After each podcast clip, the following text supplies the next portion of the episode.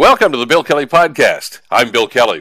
Well, a federal judge in the U.S. has decided to strike down a national mask mandate on airlines.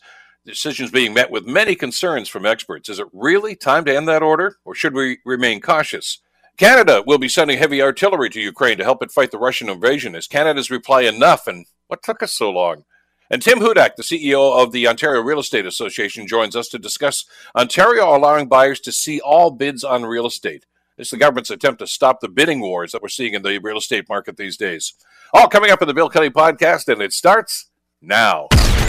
Today on the Bill Kelly Show on 900 CHML. To begin with today, uh, big news yesterday, of course, was that uh, a judge in Florida, uh, Donald Trump appointed judge, by the way, has uh, shot down the uh, mandate of masks on airplanes and uh, trains, et cetera, et cetera in the United States, uh, much to the chagrin, I guess, of the uh, the administration in Washington right now. In Canada, well, they're not going to follow the lead, as we were finding out uh, yesterday, late yesterday. Infectious disease expert Dr. Isaac Bogoch has weighed in on this too, as whether or not he thinks it's safe to be on a plane and not be masked. Here's what the doctor had to say. You're in the middle of a COVID wave you're in an indoor space and it's not just the airplane. It's the airport. It's getting on the plane. It's getting off the plane. It's getting your bags. It's checking in. All these places where people congregate together in an indoor environment. You can lower your risk of getting covid and you can create a safer indoor environment for all by putting on a mask. It's a no-brainer during a pandemic of a respiratory viral infection to keep a mask on during those settings. Like it just it just makes sense. So even though people might not be legally obliged to do it in the midst of a big surge of COVID, it just seems like the common sense approach. Dr. Isaac Bogoch, uh, with his uh, concerns about uh, the ruling yesterday, and this is only in the United States, by the way. Uh, the Canadian government has already weighed in on this. Uh, Transport Minister Omar Alghabra has already suggested that uh, no, they're not going to follow the U.S. lead, that they're going to follow the, the, science, I think is the phrase that he used yesterday. So, where are we on this? And is, is the U.S. right here? Is this judge right? Or are we better to be cautious and uh, follow the advice of people like Dr. Bogoch. Let's uh, bring Thomas Tenkate into the conversation. Uh, he's a professor at the School of Occupational and Public Health at Ryerson University. Uh, Thomas, always a pleasure to have you on the program. Thanks so much for the time today. Uh, thanks, Bill. Thanks for having me. Right off the top, let, us backtrack just a bit to about 24 hours or so ago. Were you surprised by this ruling? Well, in, in a lot of ways, I, I wasn't surprised, uh, but I think you know what what we also have to sort of remember is that, and we have to differentiate, I think, between sort of the legal aspects and the scientific aspects. And I think, you know, my understanding is that you know that decision was based on whether or not the CDC in the US had the appropriate authority to you know create and, and enforce a mask mandate in in you know tra- travel settings and so so that's quite different to whether or not having you know having a mask mandate is scientifically appropriate. So, so I think we have to differentiate between those two things, and and definitely in the US, uh, you know, there's there's a lot of pressure in the, within the system to to really uh, roll back a lot of the uh, requirements. So, so I wasn't I wasn't surprised with that. And, and I know we I don't want to get too deeply into the uh, political uh, bushes here about this, but uh, there is a, a, a marked difference between the Bill of Rights, I guess, you know, the Charter of Rights and Freedoms that we have in this country, as opposed to the United States. And as, as a number of lawyers have explained to me, and I'm, I'm sure you're well aware of this too, Thomas, uh, individual rights seem to trump the greater good in the United States. You know, they have they have those rights, but in the Charter of Rights and Freedoms in this country, uh, the common good seems to trump individual rights. Uh, so there's a, there's a difference in, in, in I, guess in the way they view uh, rights and freedoms, individual rights and freedoms, as opposed to the common good. I, am assuming that weighed in on this as well. Uh, yeah, yeah, definitely. I think that that's the you know definitely when people say in the states uh, sort of talk about rights, they're really referring to individual rights, whereas I think you know, say in Canada and, and in other countries, when we talk about rights, we also talk about responsibilities. And you know, personally, I became a Canadian citizen last week, and through that whole process.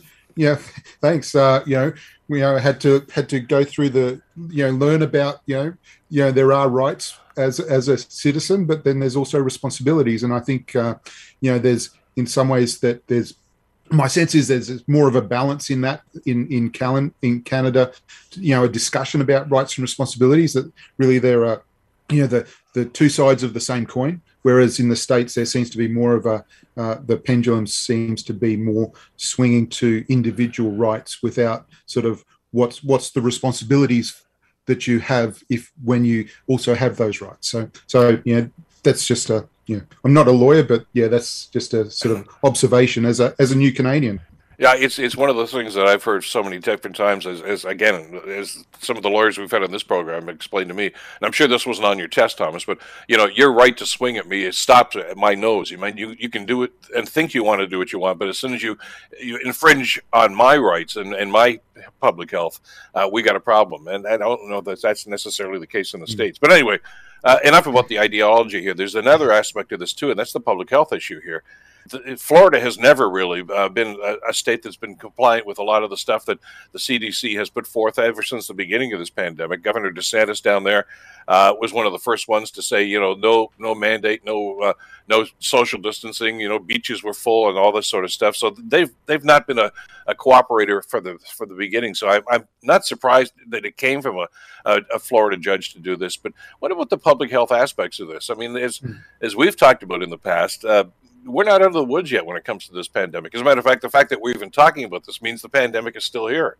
Yeah, yeah. Well, well, definitely, and you know, and as the comments, you know, on the pre-recorded comments that you played, you know, uh, I totally agree with with what those comments uh, were, and you know, and when I look at you know all the various metrics that we have for what indicates what level of infection we have in the community, pretty much all those metrics are are increasing, and and so that's you know hospitalizations uh, with COVID, cases in ICUs, the percent positivity rate for people who are getting PCR tests, and and the level of virus in in wastewater. So so all of those you know all of those metrics are, are, are sort of on the rise, um, and you know given that, I think uh, you know we we need to sort of say, well, what what are the what are the appropriate measures that we need to keep in place to try and keep keep things under control as best as possible. And, and I think ma- you know masks are are uh, you know I think they've been a controversial thing throughout the uh, throughout the pandemic, uh, and I think in a lot of ways public health authorities got off on a sort of a misstep initially with with uh, you know do you need masks? Don't you need masks? How effective are they? All those sorts of discussions. And and so in some ways I think there was, uh, you know, right from the start, there was, uh, in some ways, a little bit more mistrust about the effectiveness of masks than than what what should have been. And so, whereas, like from my perspective, masks are effective, but but there but there are a lot of variables that influence how effective they can be. And so, and and you know, that includes the the design of the mask, what what material the mask is made of, you know, how tightly fitting they are you know, and uh, how regularly someone replaces them. And so, so all of those factors really influence how effective your mask is going to be. But if, but if someone who has a an N95 or a KN95 mask that's that's well fitted, then you know they're they're going to be very well protected. And I, I, think that's the consensus right now, and I, I, agree with your point initially. As as we can probably recall, seems so long ago that this whole thing started. Uh, initially, they were saying we didn't need masks, but I mean, we didn't know a whole lot about this uh, this coronavirus at that time, did we?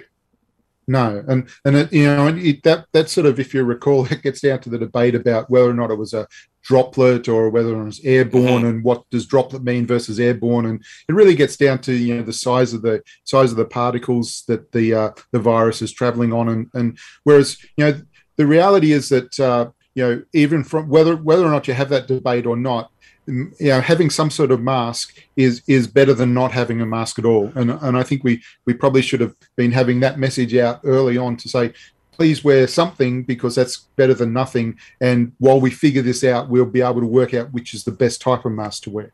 And and isn't that the debate anyway? You know, I mean, hockey players wear helmets, and that doesn't mean that you, you're not going to get a concussion if you fall and hit your head. But it's probably it, it, it mitigates the, the, the possibility of that happening, and it's it's protection. Mm-hmm. And I, I, I, agree. I mean, I've I've had some very knowledgeable doctors on this show over the last couple of years, and, and people who I respect immensely. But and some of them say, yeah, masks don't really work. Uh, but I, I, agree with your point there. I mean, some protection is better than absolutely no protection at all. It may, it's not going to make us bulletproof, But if it's if it prevents somebody from spreading it and prevents you from getting it, uh, that's a good thing. And I agree. It depends on the kind of mask you have and and and how you wear it. And I think we've been pretty slack on that in the, in the last little while. But it, I, I just find it kind of mind-boggling that all of a sudden they're saying, "Okay, you don't need these anymore," because it's hmm. still out there and it's still spreading. Yeah, yeah, definitely. You know, and I think you know, you know, personally, you know, I'm, I'm, you know, I'm still wearing masks and and uh, yeah, uh, in pretty much any sort of you know what they call congregant setting, and that, mm-hmm. that's anywhere where there's lots of people, and, and particularly indoor settings. And you know, I'm sticking with my uh, you know N95 or KN95 masks, and uh, you know, and, and, say if you know, I've I've actually been on a plane a couple of times recently, and say for that, I've I've also uh, uh, because I'm in a you know very enclosed space for for a long period of time. I've also uh, you know worn some uh, wraparound uh, glasses just to make sure that there wasn't any potential thing uh, sort of particles getting getting on into my eyes. Uh, you know, and using hand sanitizer and and you know and replacing the mask pretty frequently. So so for me, that's that's a sort of some minimum things that are not too impactful, but but can have an impact uh, on on whether or not I get infected or not. So so there's some of the things that I you know I, you know I encourage people to do. In other words, you're following the same protocol that, that we've been told to follow all along, and and I'm I, I can't get inside the, the, the, head of the judge that made this ruling. Uh, we, by the way, we did find out late yesterday. By the way, the Biden administration is not even going to appeal this, uh, but that may have more to do with politics than than you know medical evidence as, as well, because they're kind of getting beaten up in the popularity polls down there these days.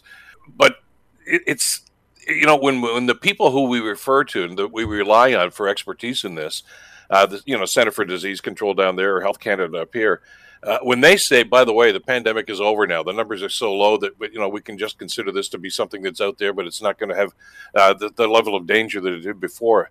Then I think, excuse me, a lot of us would feel much comfortable with it. But I, I notice the same thing that you do. Uh, when I'm out and about, you know, whether going to the pharmacy, the grocery store, or whatever, most people are still wearing masks. Uh, uh, you know, it's, it's, it's, still the oddity to say, "Oh God, that person's not wearing a mask right now," because I, think we're still being very cautious about this because I think a lot of us understand the severity of what we're still dealing with.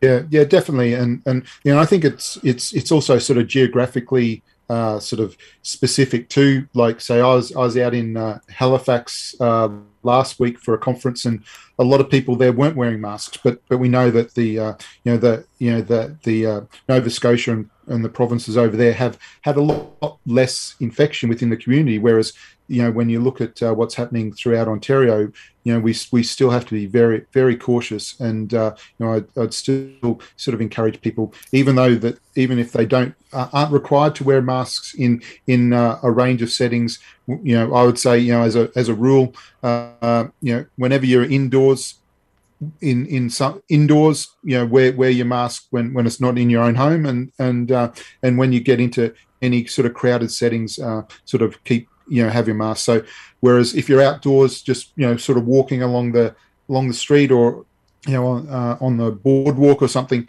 you know sort of yeah sure don't don't wear a mask in that situation, but uh, you know in essence, just keep a mask handy, and uh, you know when when you feel a bit of crowding, and uh, and particularly when you're going into indoor situations, uh, you know pop the mask on. And I think you know at a minimum that's going to that's a you know that's going to give you a level of protection that uh, I think you know is, is an easy thing to do and uh, will will uh, I think you know will help you out in in, in the long run.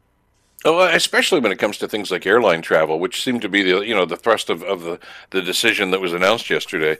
Uh, I mean, because we've all been told you're absolutely right. If we're going to be in indoor spaces in congregate settings, uh, it's good advice. Uh, so basically, what this judge is saying is, look, you can go ahead and get into a great big metal tube with a hundred other people and breathe the same air for two or three hours, but you don't need a mask because there's nothing going to spread there. That that seems incongruous. Yeah, yeah. Well, you know, I think uh, you know, you know, what I, I was sort of taking from that was I, am not sure if they're making a comment on the science or whether or not they're making more of a comment on the on the legality of should should that that uh, you know should should the CDC does it have the authority to do that? And if and if if under this ruling that they're saying they don't, then you have to say, well, their system's broken. That that the you know the leading uh, you know infection infection control agency doesn't have the ability to uh, put in place control measures. That that's uh, that's a bit of a worrying sign. Well, and if not them, then who does have that authority? And, and I don't. Yeah. I, it's kind of a rhetorical question, but I mean, you know, where where does the responsibility lie? Yeah, no, I, I agree, and and I think you know, uh, my sense is you know, and like we talked about earlier, you know, the with with Canada, there's there's I think those sort of lines of uh, authority and who who who know you know who can do what uh, are pretty clear, and um, you know they've they've uh, sort of been sort of outworked through this this process, and and uh, and and I think uh, at this stage, the you know both at the federal level and uh, provincial, and particularly Ontario, they're, they're you know they're very uh, clear about you know who who can do what, and you know and, and I you know and again I think with uh, you know if you talk uh, you know communities and, and, individual communities you know that you, you can also get down to the public health units and and the the medical officers of health having additional you know they can pl- put in place additional requirements if they want to as well. So so we have a have a I think I have a good system in Canada for that but uh it you know again you know a lot of these things uh have have various you know political influence on them as well Absolutely, and I think we've all known that from the beginning. I just, I, I just, as as a Canadian citizen, I just feel a lot more comfortable that we're, if you're going to err, err on the side of caution. Uh, and I think it's you know paid off at least to, to a certain extent here. Uh, Thomas, mm-hmm. always a pleasure. Thank you so much for the time today. Stay well, and uh, we'll talk again soon. I hope.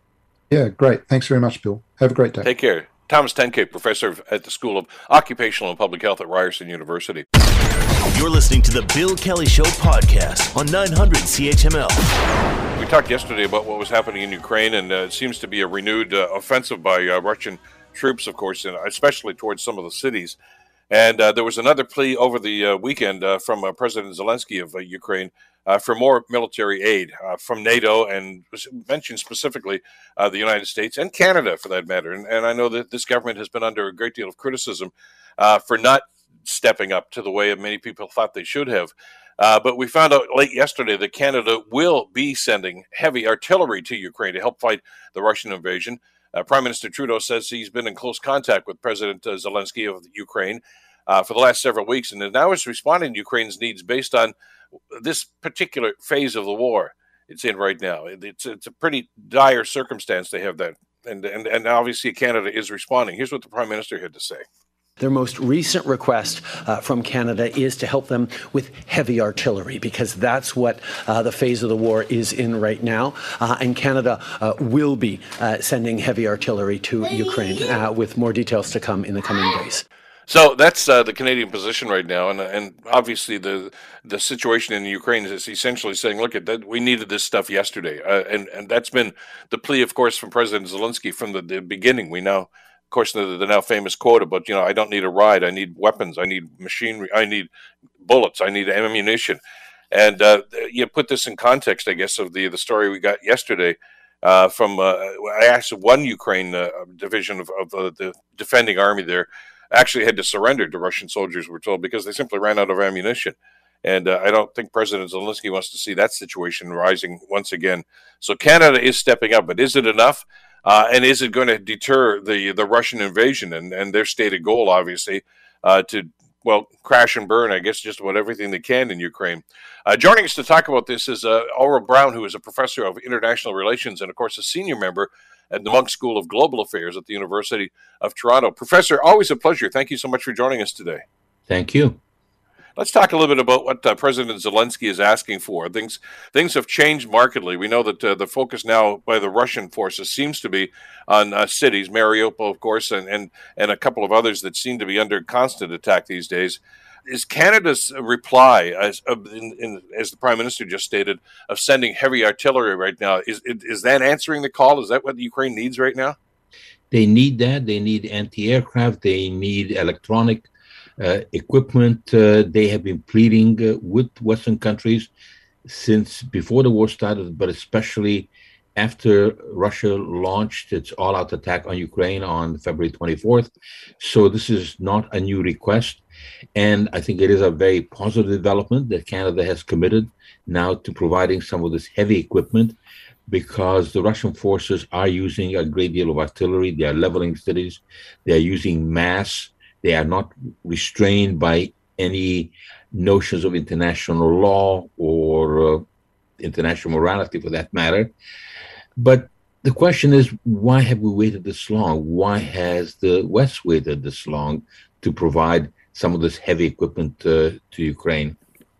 And and I think that's the concern a lot of us share. Uh, you know, I'm, I'm glad to hear our, our, prime minister reacting in the fashion that he has. But is is this too little, too late? And why are we taking baby steps in, in trying to help Ukraine in, in their hour of need? This has been one of the big problems that Mr. Biden has proclaimed many times that the West is united. Uh, first of all, that statement is an exaggeration because the West is not exactly united. If you look at Germany's re- reluctance to introduce uh, certain sanctions, uh, the ones that deal with uh, especially natural gas, then we can see that there is a significant amount of disunity. But as desirable as unity is within the Western Alliance, leadership is very important. And unfortunately, the leadership of uh, President Biden, as well intentioned as he may be, has been very timid. It has been very reactive. It has been very concerned about what would happen if uh, Mr. Putin feels provoked. But of course, Mr. Putin has felt provoked all along. The very existence of NATO for Mr. Putin is a provocation, never mind the enlargement of NATO do we take the threats that Putin has made, though, at, at face value? That uh, that that you know the concern was, of course, if NATO actually you know steps foot inside Ukraine, uh, or Putin is uh, at a whim, I guess, could say, "Okay, I'm going to turn this into a nuclear uh, battle." Uh, that's always a concern, and it's a fear, and I think it's a legitimate fear. Uh, but is he bluffing, and is it worth you know trying to call his bluff in a situation like this?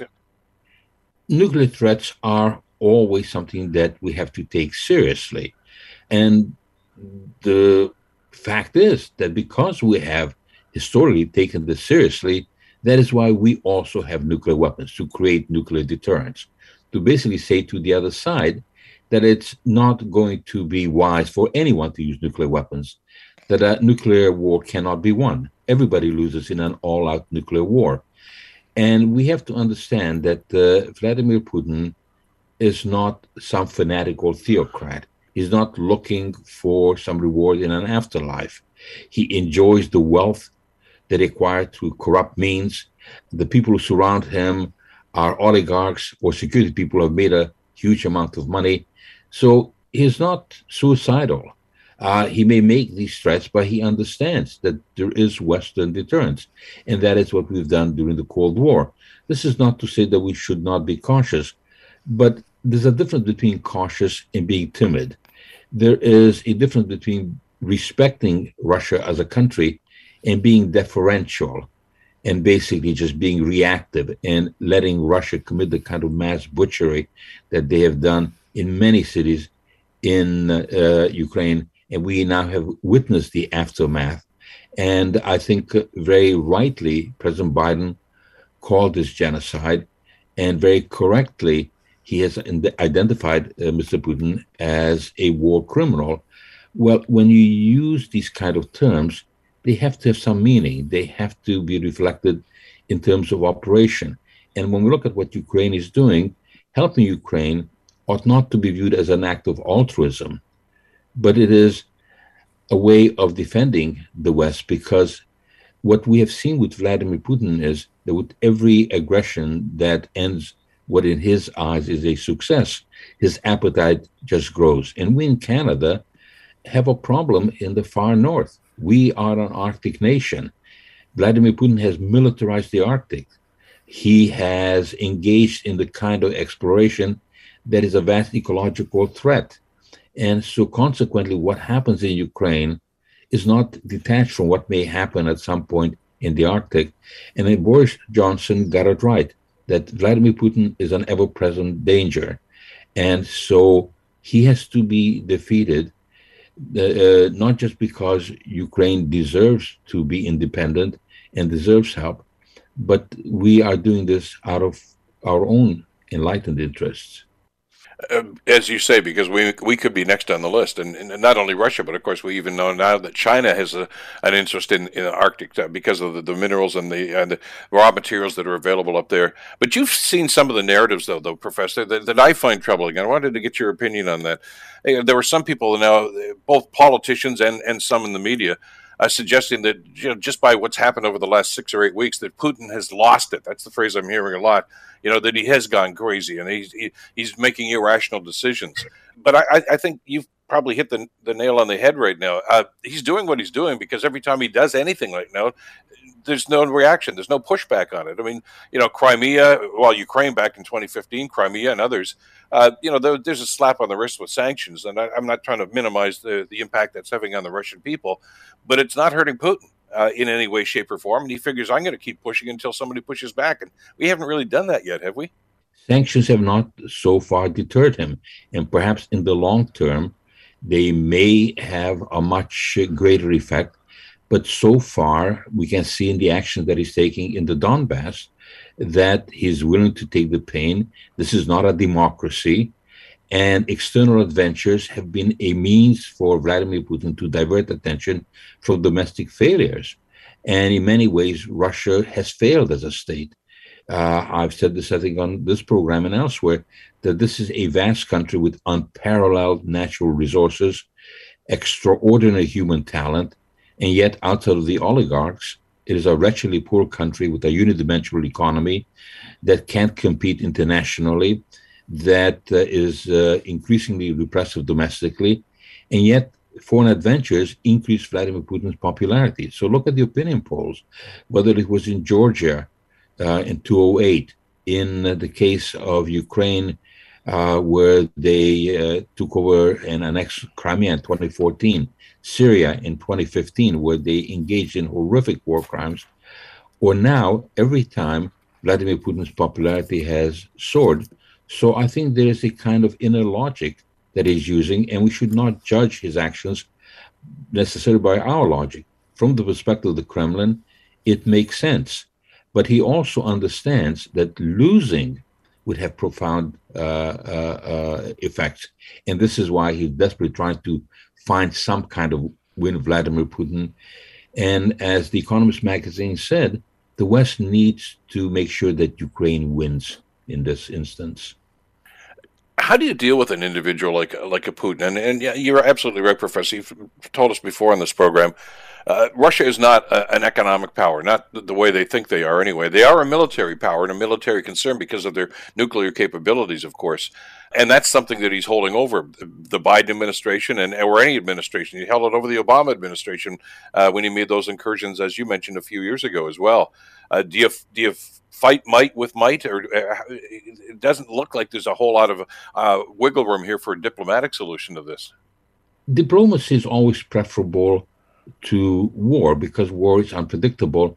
But the hard reality is that we have seen a return of geopolitics, which means that you cannot rely on soft power alone, that dialogue has to be a means to an end. Diplomacy has to be a means to an end, not what some old diplomats think that it is an end in itself.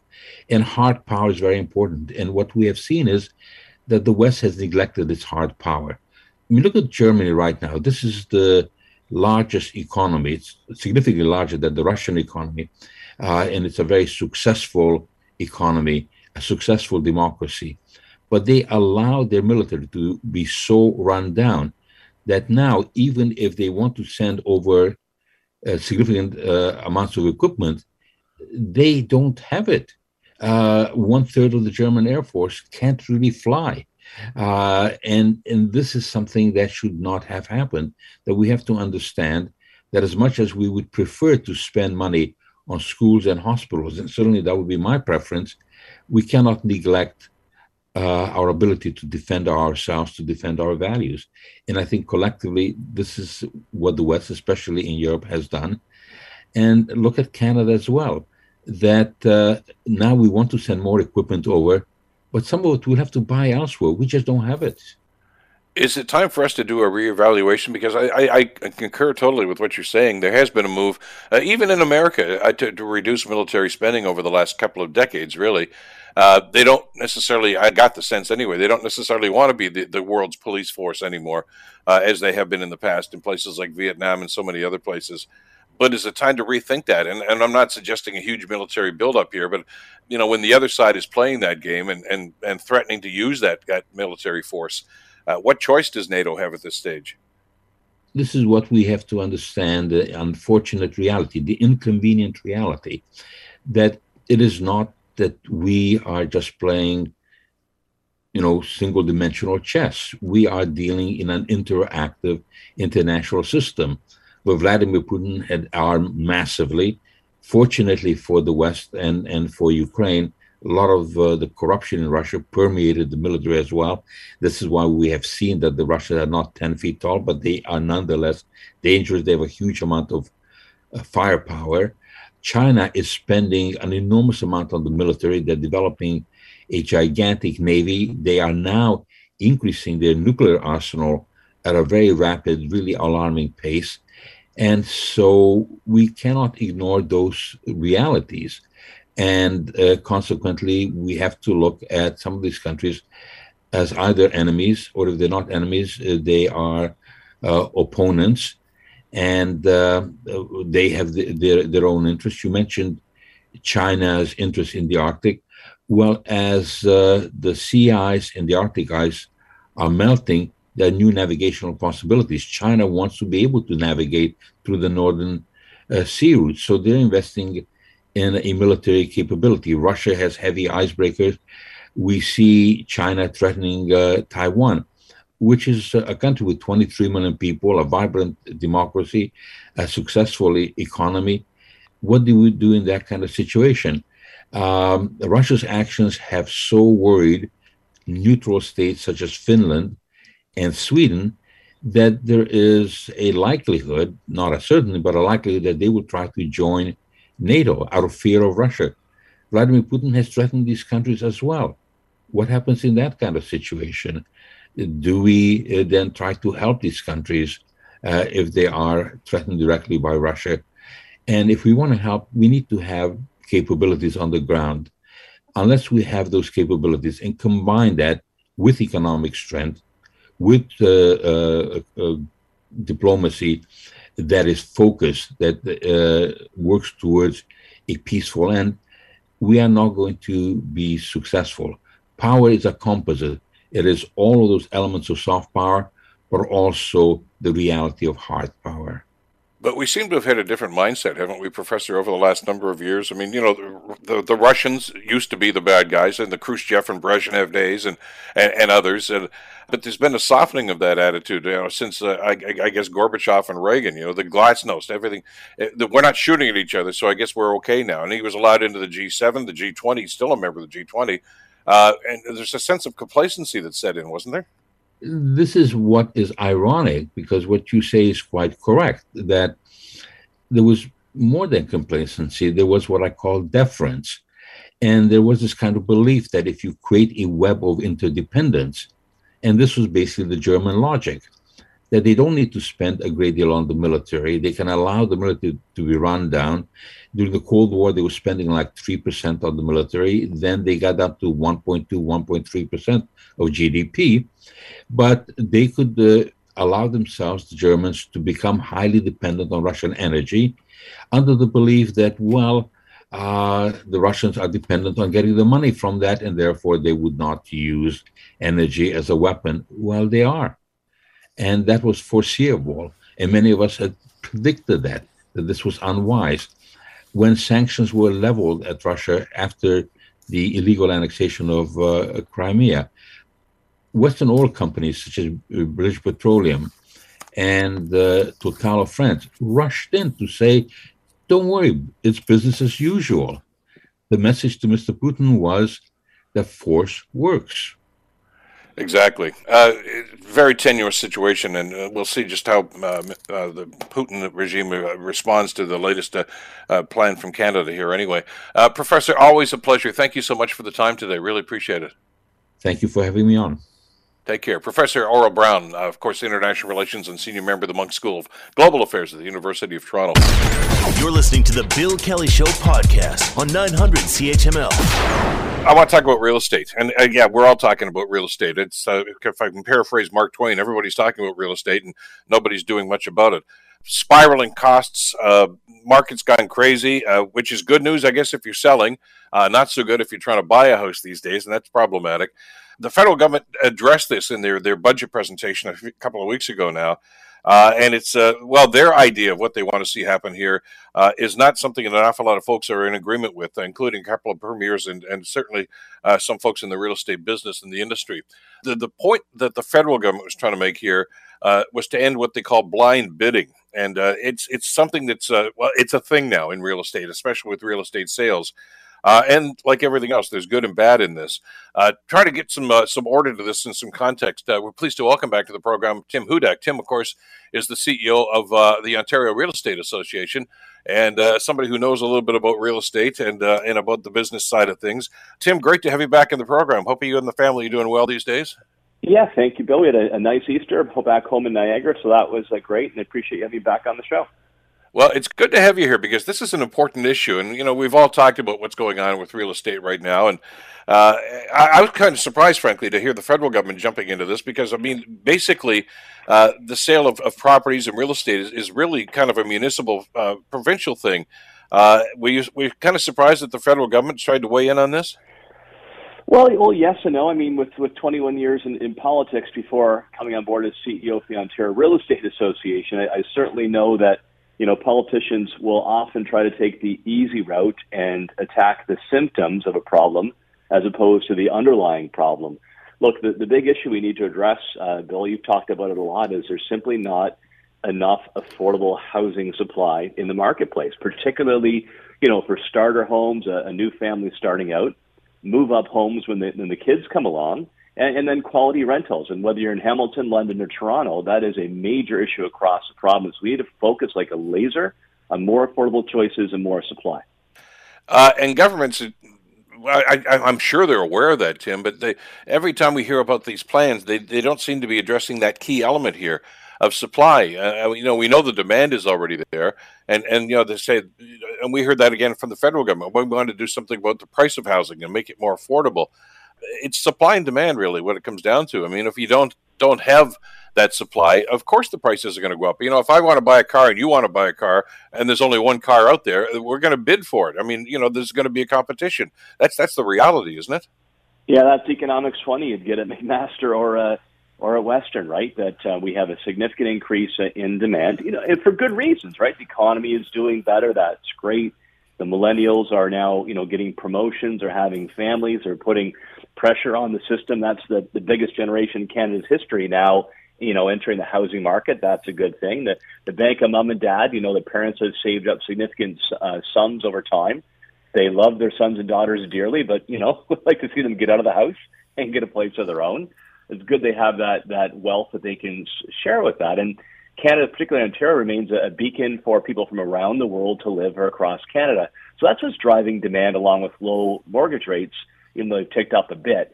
But you know, Bill, it's it's sad and shocking that throughout most of the you know 2010s and and uh, into the 2020s, we were building fewer homes than we did in the 1970s. So with all that demand out there, we ground housing starts to a halt through you know overregulation and NIMBYism. And now who's paying the price? Well, it's the next generation that can't find a, a home to live in despite the fact they've done everything right, followed the rules, got a good job, saved up every dollar they have, they still can't get in the market. Which is why organizations like yours are so important. And and as you mentioned, Tim, I mean, you, you spent uh, over 20 years in public life, so you, you know what of we speak. And some of the roadblocks, and you and I have talked about this a number of times on the program, are, are at that level, at the municipal level, or in the, some cases in the provincial level. Uh, and and every time the government tries to weigh in on this, you're you're absolutely right. They address the symptoms you know, you've got the Bank of Canada saying, okay, we're going to raise interest rates and that's going to slow the market down. No, it's, I don't know that it's going to help at all, but it, it is going to make it less affordable for an awful lot of people. Uh, and if I'm selling a house, uh, this whole idea that, that they, the government seems to be trying to get a hold of here, of blind bidding. Uh, if I'm selling, I'm, I'm welcoming a process like that. I want to get the most money for my house. That's common sense, isn't it? it's a decision many people take. Let, let me um, just take it back one step here, Bill, and there was a package of announcements the province made yesterday, and I think your listeners are going to like a, a, lot about it. And then we can talk about the uh, the offer process. Yeah. You know, one thing that uh, the realtors have pushed for um, through our organization, the Ontario Real Estate Association, is to raise the bar when it comes to professional standards. We want to make sure that realtor at your side in the biggest purchase of your life is going to be trusted with a good degree of education and a disciplinary system to go after them if they break the rules. So a big part of that yesterday was a, a new code of ethics, which will make us North American uh, leaders when it comes to professional standards. Uh, more transparency in the real estate uh, exchange in terms of giving consumers information about what it means to work with a realtor. And one we really push for and happy to see tougher discipline. You know, if we see a member out there, Bill, who plays fast and loose, breaks the rules, takes advantage of somebody when it comes to buying or selling a home, we don't want them in the profession. So a greater ability to kick out those who break the rules and raise the bar across the board. So that was a big part of it, uh, along with a new option that comes to selling your home. Well, and and we and we need to talk about that and, and the options. Uh, like you say, it's probably the biggest business deal most of us are ever going to make, uh, whether you're buying or selling in a situation like this. And and I was somewhat surprised uh, when the federal government decided to, to get into this whole idea of uh, blind bidding. And and basically, maybe we should explain that to the listeners who may not be fully aware of this. Uh, because of the competition that we just talked about, and because we don't have enough supply, oftentimes if a house goes up on the market, there may be five or ten families that are saying, "Yeah, that's the one I want to buy." Mm-hmm. Uh, and it gets into a bidding war, and you know everybody's reveling in the fact that you know I got a lot more for my house than I thought. But that's again at the supply issue, and I, I can't understand why the federal government's jumping in and saying, "Well, we don't want blind bidding," which essentially means I put an offer in, and you put an offer in, but I don't know what your offer is, and you don't know mine, and so we can't counter it. We can't do anything. Uh, so you know that may be bad news for somebody who's a prospective buyer but it's good news uh, for for the person that's selling the house. It means I'm going to make a lot more money than than I had hoped for in many situations like that. Well, how do you find a balance in that situation though? So so it's fair to both sides, Tim. Yeah, you set that up um, very well, uh, uh, Bill. You're right. It's essential to find the, the proper balance between respecting um, privacy and home ownership, and also having you know more transparency in the system. And you know, a complete ban on the traditional offer process um, that has existed since Confederation uh, would be a, a, radical move. And I'm not sure if there's any other jurisdiction, certainly in the Western world, um, that does that. Uh, your your point is also a good one. This is really not about affordability um, either. Um, I'll tell you why in a second. I, well, I think the province is handling this much better than the federal government. But but the reason that uh, information is not shared among among buyers, you don't know who else is bidding, you know, what Bill put on the table, what Hudak put on the table, is because of protection of privacy. And this has been in Canadian law and Ontario law for some time. Next to health information, your personal finances are probably, you know, the most sensitive. And when you make an offer on a purchase, it's not just the price. It's also to sell your own home, how much you're prepared to put down in terms of a deposit, you know, when you could close. There's a lot of personal financial information, and not everybody wants to share that with perfect strangers across the table. And that's why the province has this rule that says that is kept confidential.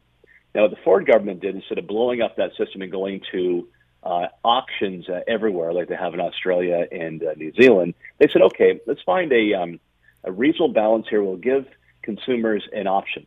If buyers and sellers both uh, want to share that information with each other, they should be allowed to do so.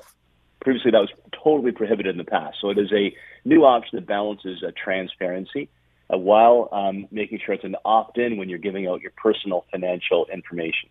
But to your other point there, Bill, will that bring down prices? No, only more homes and more choice will do that.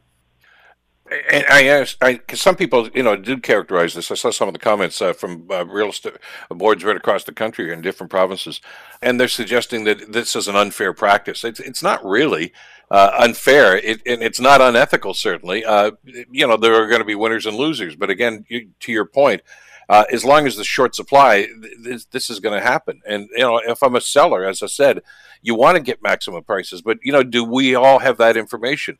you know, if if like, to use your example, if we go back to the you, know, you and I are, are bidding on the same property, you may have conditions on yours. Uh, I may not. I may just say, yeah, I, I got the cash. I'm going to buy the house right now. Here's the check. Uh, you may need to sell your property. You may need a different closing date. I mean, all of these things are factors uh, in in you know whether whether I, the seller is going to make a decision whether it's you know, going to be party A or party B that's going to buy the house, uh, and that's as as you mentioned, in many people's eyes, that's that's privileged information, isn't it? It is very sensitive information, and and that's why the government has historically protected that, and then taken the route that if you want to voluntarily opt into sharing your personal information with strangers, you know now you can do so. Um, two more important points to make here too is, you know, I, I totally um, empathize with with frustrated buyers. You know that Debbie and I have gone through this uh, ourselves on many occasions where you make your best offer maybe even up it a little bit, and then you walk away empty-handed after you've had you know dreams the night before about making that home yours and where the crib's going to go and what you'll do with the garden or the backyard. Like the heartbreak buyers feel. I, I've been through that, and that's when we need to focus on more affordable choices in the marketplace. But ultimately, Bill, you know, w- your home is your most precious asset. It is your most valuable asset.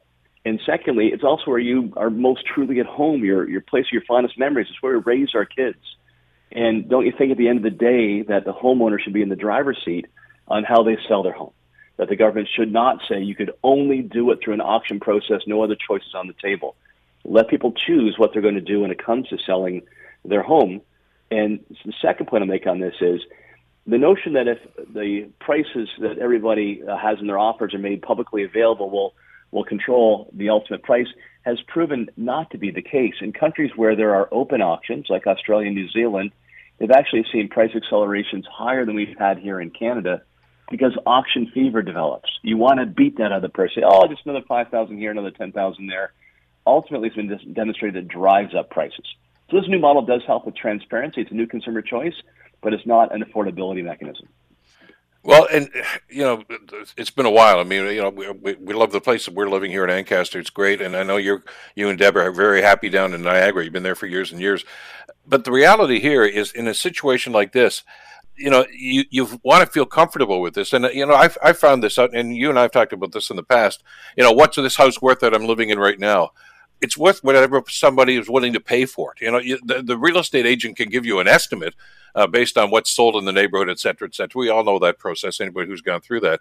But if you say this is worth eight hundred thousand dollars, and somebody comes along and says, "I'll give you a million five for it," what am I going to do? That, that's pretty obvious, isn't it? I mean, it's it's what the market is willing to bear. And right now, the market's a little crazy, but that's just the the world in which we live, isn't it?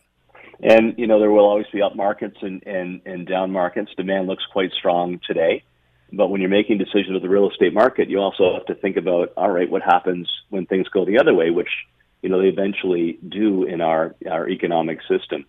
And while while it's important to focus on making sure that you know buyers have a chance to get the keys to a new home that they can afford, and that should be an overriding government policy you need to be careful about saying that somebody's personal property, the home they currently live in, um, you know, should be controlled by the government and dictated on how they sell their home. It's not government property. It's not, you know, something that um, uh, is empty. It's typically a homeowner who is thinking about her retirement, retiring with dignity, or maybe getting a larger home because the kids need more room. And that's why we say give people a choice. Absolutely, more transparency. Uh, that makes sense when people opt in but the government should not dictate to you, Bill, how you have to sell your home. Give consumers a choice. Or, or, or for how much? I mean, you know, the worst case scenario is if some government comes along and says, you know what, you can't sell a house for more than seven hundred thousand dollars. That's going to be you can't cap that. I mean, there has to be some sense of, of free market here, and, and you know, and if it goes a little crazy, you're absolutely right. I mean, we all go through peaks and valleys like this with everything, uh, and, and, it will even out at points. I mean, I, I you know. I remember a few years. I, I, you and I have talked about this in the past. First house I bought, I remember the mortgage was nineteen percent, uh, and that was that was horrific times way back in the in that era. Uh, but I also remember there's a period of time not too long after that where the houses essentially doubled in price from from where they were, and, and that adjusted itself after a few years too. I mean, if you're trying to buy a house right now, it's pretty tough. I, I think we all acknowledge that. But you know, the old joke is, and I've with all due respect to you with your public office time, uh, you know, the worst thing you can hear is a politician says, "Hey, I'm here to help," because they don't usually think of the long-term ramifications of this, and I don't think the government thought this thing out either. Um, no, I mean, as I mentioned earlier on, there were some good initiatives here around consumer protection, professional standards, tougher discipline. If somebody takes advantage of a buyer seller, all great. We've been calling that for some time. But Bill, you make an excellent point. I do worry that governments, instead of addressing the supply issue, and taking on the NIMBY forces that say nothing in my backyard. It'll be easier to try to, you know, dictate how you sell your home. You mentioned caps. There's been a lot of talk about new taxes to try to drive down home values and take away people's retirement savings. You know, that's all wrong-headed and dangerous. We put ideas on the table. You know, I've talked about them intensifying, you know, in urban areas along transit, uh, outside of urban boundaries for land that's not environmentally sensitive. You can convert excess commercial or government properties to housing. There are a lot of opportunities there. It just takes courage of government to get that job done, and then the keys can get closer to hand for hardworking Canadians and create that next generation of homeowners. And just I know we're out of time here, but just to finish off, just so people are, are aware, uh, as we mentioned off the top, the federal government doesn't really have jurisdiction over this. What they said in the in their budget announcement was they're going to work with the provinces to see if they can find a more fair system. But uh, as you mentioned, Tim, our the Ontario government's already weighed in on this and said now, now we're not going down that road. So just I want to allay people's concerns about that. It's not going to be happening in Ontario anytime soon. Always a pleasure, Tim, to get your perspective on this. Thanks so much for this. We really appreciate the time today. Thanks, Bill. Thank you for your time. Thanks for your work, and we'll look forward to seeing you soon.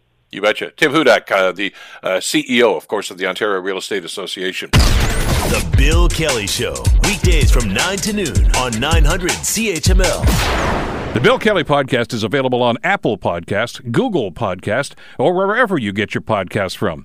You can also listen to The Bill Kelly Show weekdays from 9 till noon on 900 CHML. I'm Bill Kelly. Thanks again for listening. And don't forget to subscribe to the podcast. It's free, so you never miss an episode. And make sure that you rate and review.